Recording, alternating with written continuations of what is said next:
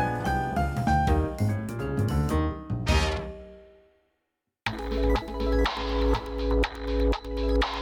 1 0 0 FM 九三三 ABC ラジオ今村翔吾山崎れなの言って聞かせて こんばんは歴史小説家の今村翔吾ですこんばんは山崎れなですさあ今週も始まりました、今村翔吾山崎れなの言って聞かせてよろしくお願いしよろしくおま願いすしますさて昨年9月29日がこの番組の放送初回でしたのでおー明日放送開始1周年を迎えますおめでとうございますありがとうございますおめでと一うござい年来ますましたどうかでしたか今村先生はこの番組がラジオ初ということ初ですけどえー、まあこの番組が初めてでよかったなって本当に思ってるよ初のラジオレギュラそーはいうなっていやほんまにちょっとなかなかこう言えへんけど、うん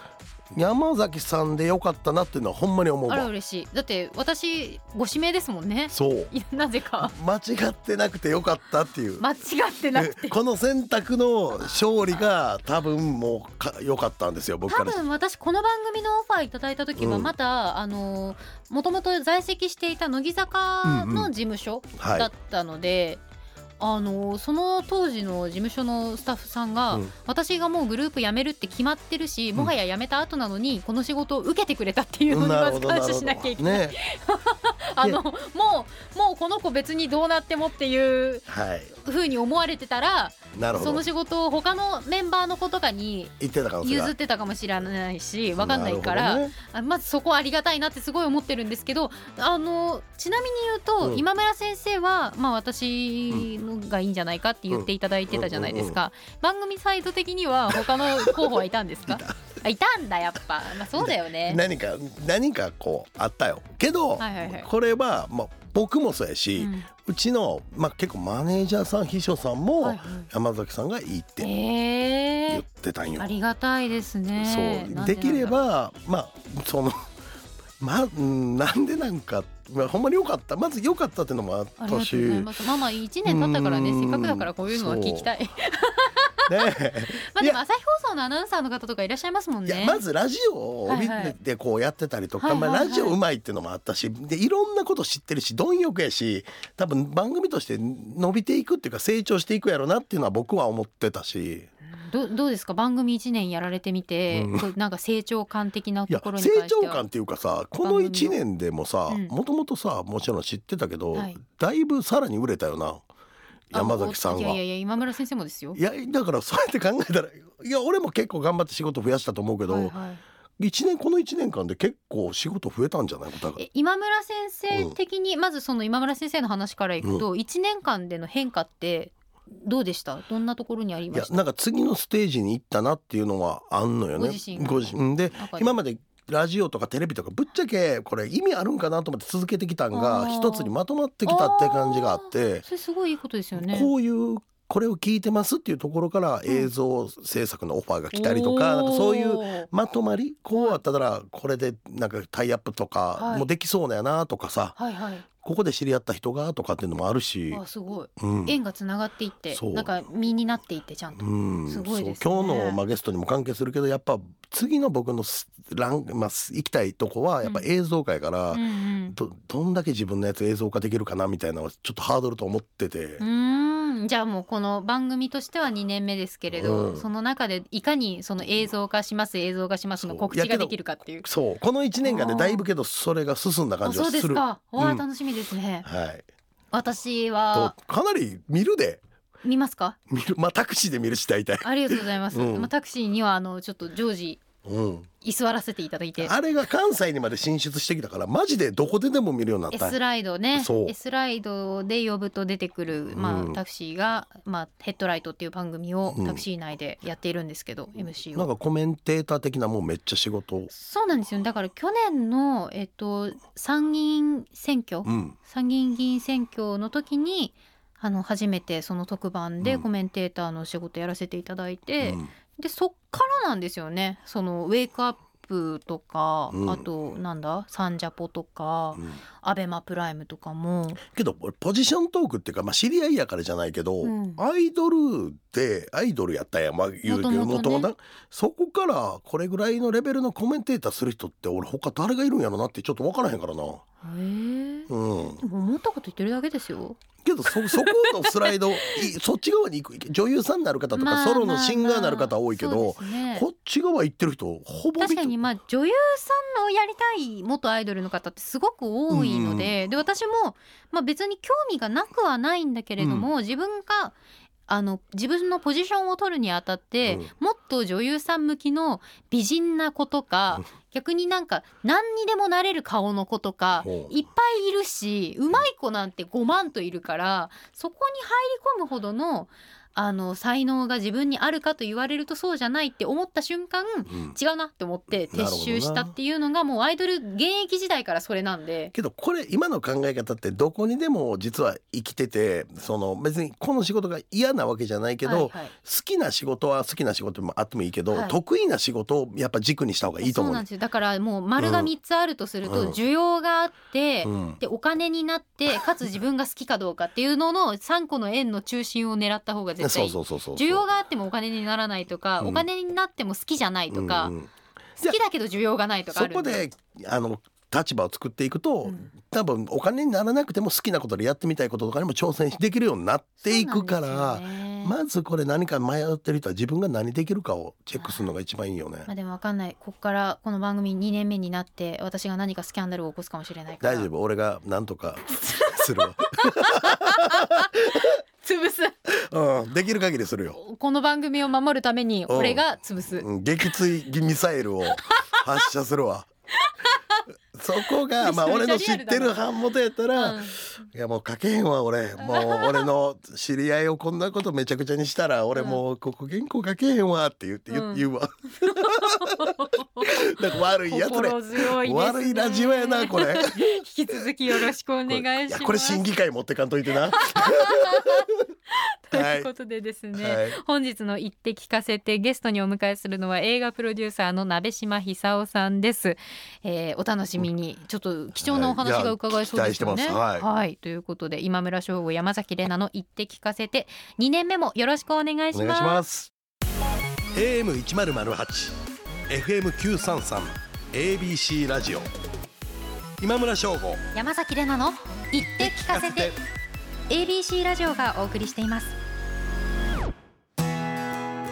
AM1008 FM933 ABC ラジオがお送りしている今村翔吾山崎怜奈の言って聞かせて本日のゲストは映画プロデューサーの鍋島久夫さんですよろしくお願いしますよよろしくお願いします。鍋島さんと今村先生はご面識があなるいんですけど、もちんろん存じ上げているというか。なるほど界隈が近いみたいなことそですう、かまあ、よう見てきましたよ。鍋島さんが関わってはる映画とか は。本当ですかい例えば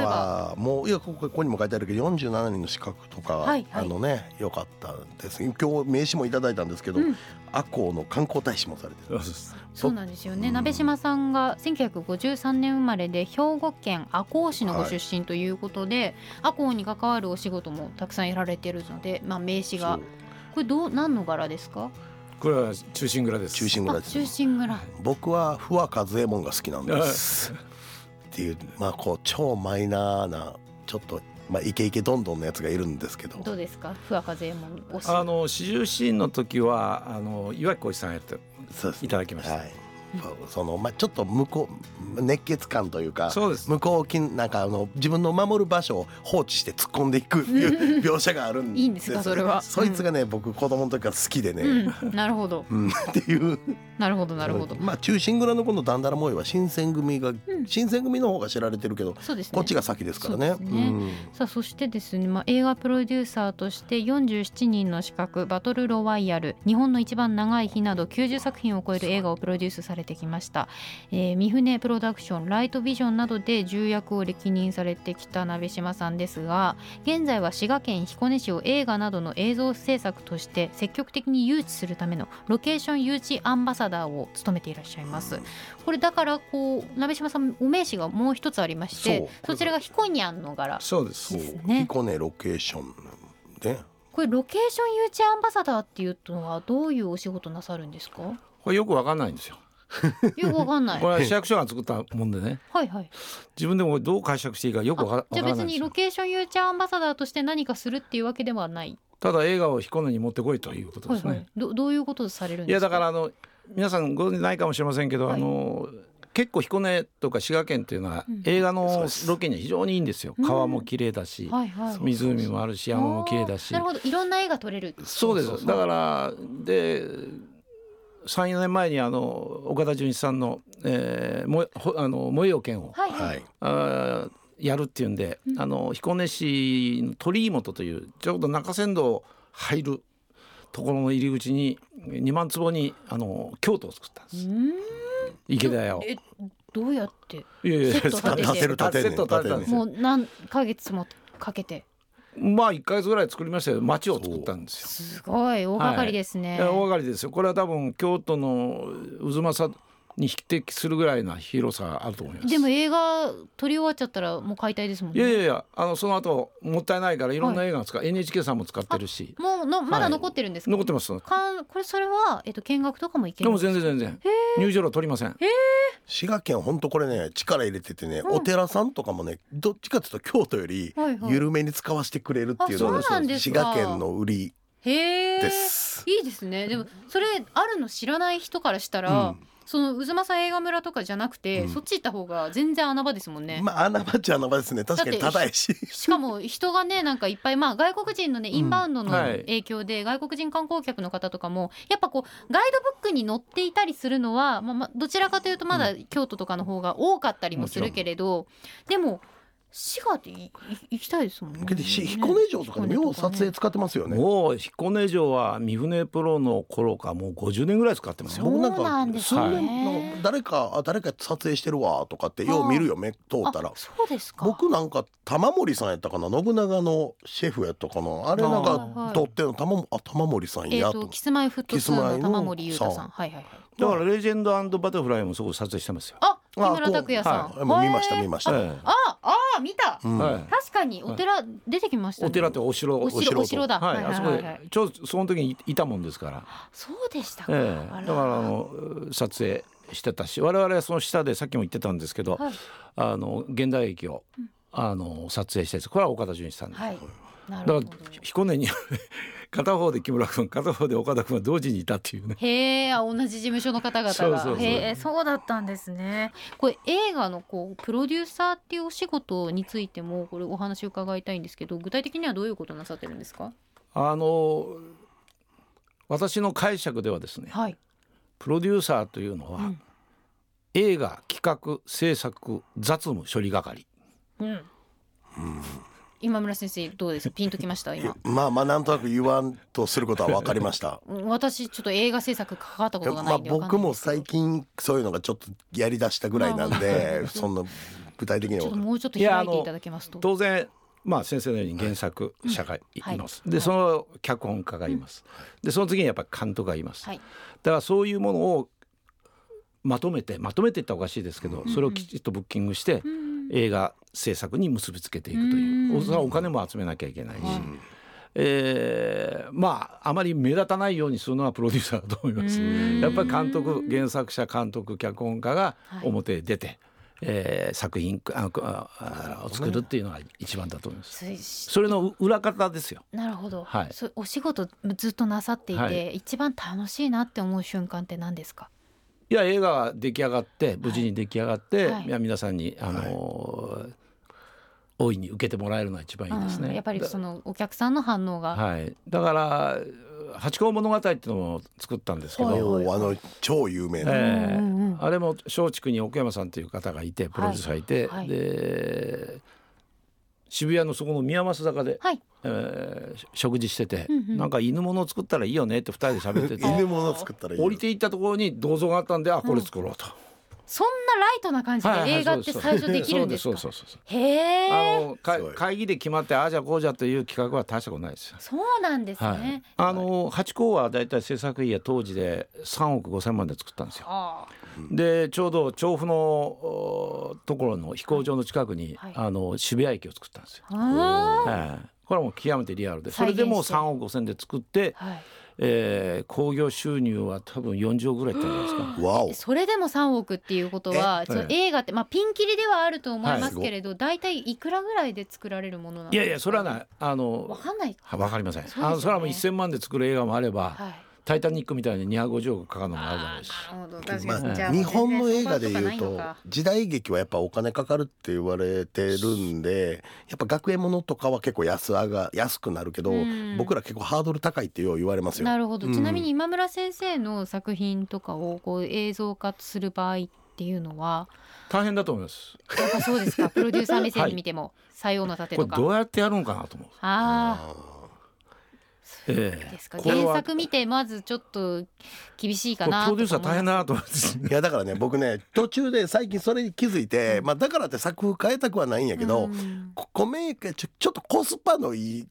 もんかけへんかなと思ってこの前新潮で連載終わったんが「御用の祭り」ってやつで、はい清須会議とかを参考にして、うん戦いのシーンとか一切排除するっていうことで馬いらないとか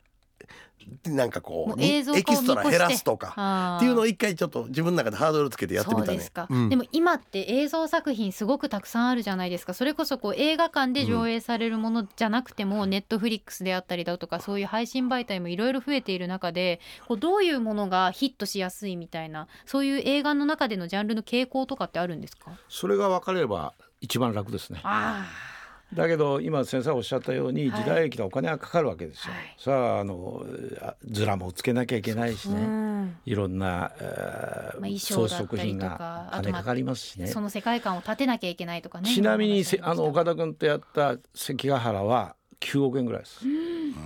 映画プロデューサーのお仕事に就きたいっていう、まあ、今の若者とかにはどういう手順でもう映画プロデューサーというお仕事になるんですかそれは今の人たち言う言うにはやめた方がいいと。やめた方がいい、はいまず映画プロデューサーやめた方がいいと。それはどうしてですかこんな苦労することはないと。でも必要なお仕事ではありますもんねいや必要な仕事なんですけども、はいあのー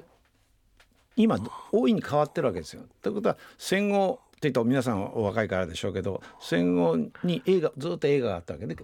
ところが昭和28年にテレビが出て出てきたわけじゃはないいではいすか。はいであの時にガラッとこう構造が変わってきたわけですね。はいで今は今度映画館よりも今度ネットフリックス、アマゾンのようにネットで見れるようになった配信が、どんな時間帯でもんお金も安いうし、んそれでモニターもすごくいいじゃないですか、はいでもこれで十分じゃないかと、うんでそうすると今大きなこう曲がり角に今来てると思います、うんただ作り手はやっぱりいいなきゃいけないんですよそうなんキですャよメラマンもいれば監督もいれば、そうなんですよだからその出す側が今変わってきてるってでいもうね配信がこれだけ増えてきても、うん映画館ってやっぱり満員の作品もあれば映画館で見るっていうことにこうすごく贅沢な感じだったりとかちょっとこう喜びだったりとか日々のこう息抜きだったりとかっていうふうに思ってる人は、まあ、年代でうん話をしきらなかったとしても、うんうんいるはいると思う私も映画好きなのででもそうなった時に映画プロデューサーってどうなるのか全く分からなくないですか確かにそういう職種として確立してるというよりは、うんなんかどのルートって思いますよね。いや私も別にあの学生の頃から映画田舎者ですから映画のプロデューサーになろうとか、は映画界に入ろうなんてこれっぽっちも持ってませんもでしともとどういうきっかけは何ですか、はいもともと私は絵描きです、絵描きさんだったんですえーあの東京芸術大学の油絵科を受けて、はいはいはいえー一発で転びましてで3ヶ月ぐらいえー浪人してたんですけど、はいまあうちもそんなあの裕福な家じゃなかったけど絵行ったりと思ってフランス行ったんです。へでフランス行ったらちょっと受験時期がずれてたんで、でパリ国立高等美術学校っていういわゆるエコール・ド・ボザールっていうところに先輩が言うから受けてみたんですよ。あ通ったんですよ。えすごいいやすごい ですすごいで通っす。た。あのそれで、えー、1年半ぐらいいたんだけどやっぱホームシックになりましてねこれはあかんなと思ってね。いやーここれじゃもうちょっとやっぱり精神的に鍛えなきゃいけないと思って一旦帰ってで今度は親の仕送りを立立って自分で稼いで26歳までに戻れば学生に復帰できるんで、と思ってたまたま入ったのが三船プロなんですよ。三船プロってみあの三船はサいンド、、三船敏郎の敏郎さん成ですよ城ねの撮影所があったんです。うん僕ね地味にね三船さんとつながってることがあって三船さんが滋賀県で兵役についておられた時に、同じ舞台に僕のおじいちゃんいたんですよ。八日市です。八日市です八日市飛行場で、はい教育飛行隊そうのですそうです炊事炊事班です。ですよね僕のおじいちゃんも全く同じ舞台にいました、あーはいなので面識あるっておじいちゃんやってて子供の時に嘘やろって思ってたけどほんまやねんね そうなんですよ、うん、多分一緒でしょ、はいで昭和19年までいて四日市ですねそうです今は東近江市ってなってますけそどうですそうですそれで三船がもともと生まれは青島なんですよ三船さんっていうのは、はいで大連育ちのカメラ写真屋の息子さんなんですよ、うんうんそれで帰ってきて東宝のおいわゆるそういうまあ撮影部に就職したんですよそしたらあのある時有名な藤本真澄さんというプロデューサーがいてそれが谷口千吉さんがいわゆる「銀霊の果て」という映画をはいはい撮知ってるんまですだからなかなかいないとこの男になるやつはってでたまたま小田急線の前に三船さんが座ってたのそれですごっそしたらその監督がああ「か彼がいい」っつって「いやあれはうちの撮影部です」っていうわけですね。いやでも彼がいいって言ってたあのおっしゃ監督が言うもんだから口説いたらしいんですよあのプロデューサーが「あの出ないか」ってだからその時三船さんがね「顔を売るような商売はやりません!」って言ったの。で断ったの。でプロデューサーがその藤本さんが「ところで君毎日同じ服を着てるけど背広を買ってあげるから出ないか?」って「はいすぐ出ます」って言って。 ええ、そこだから映画自体が今のエピソードもそうですし鍋島さんの話もそうですけどなんか奇跡の連続でこうプロデューサーになったり俳優になったりとか噛み合っていってなっていってるっていう感じしませんうん、なんかなんかぐ形式ばったことがないっていそううのそがうね。だからけどそういう偶然とまあ縁っていうかその映画の神様じゃないし、うんまあ、小説にも神様いると思うけどそういう人らのこう集合がなんか時代を作っていくんかなっていう感じはしましたよ。そうですねまさにそうだと思います。だから一番皆さんご存知なのが北野武さんですよ。ああえー、もともとあのその男凶暴につきというのは深作欣二さんだった。うんうんうん主演が北野武さん、ビート清さん、はいああ武さんビーでトす。たけしさん。それでえ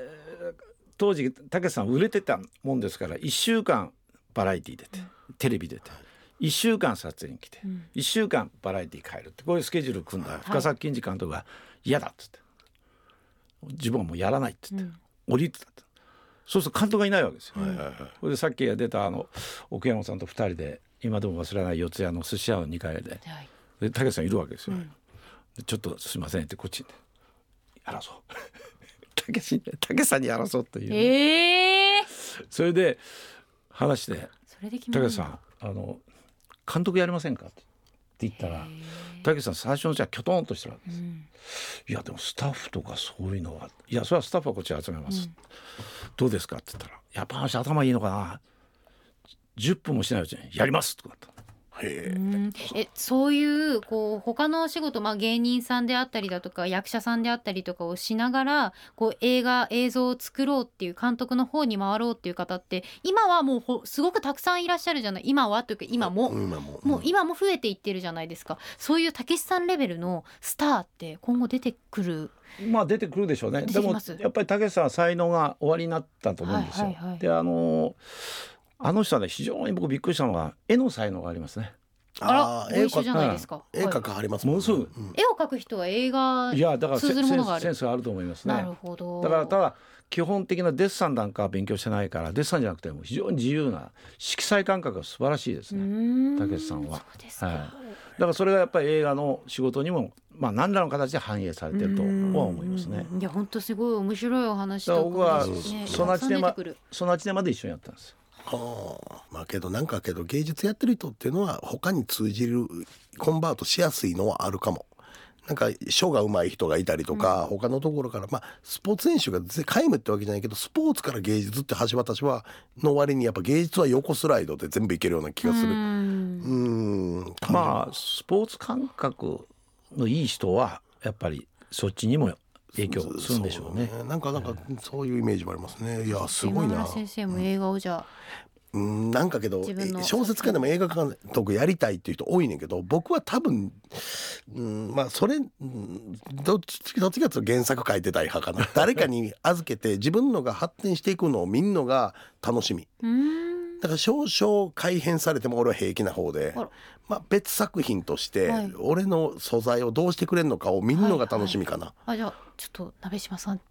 ぜひぜひ今村先生の原作 営で業いやい営業やもしちてくれろんもちろん僕は今だからよ読ませていただいた作品はいなんか、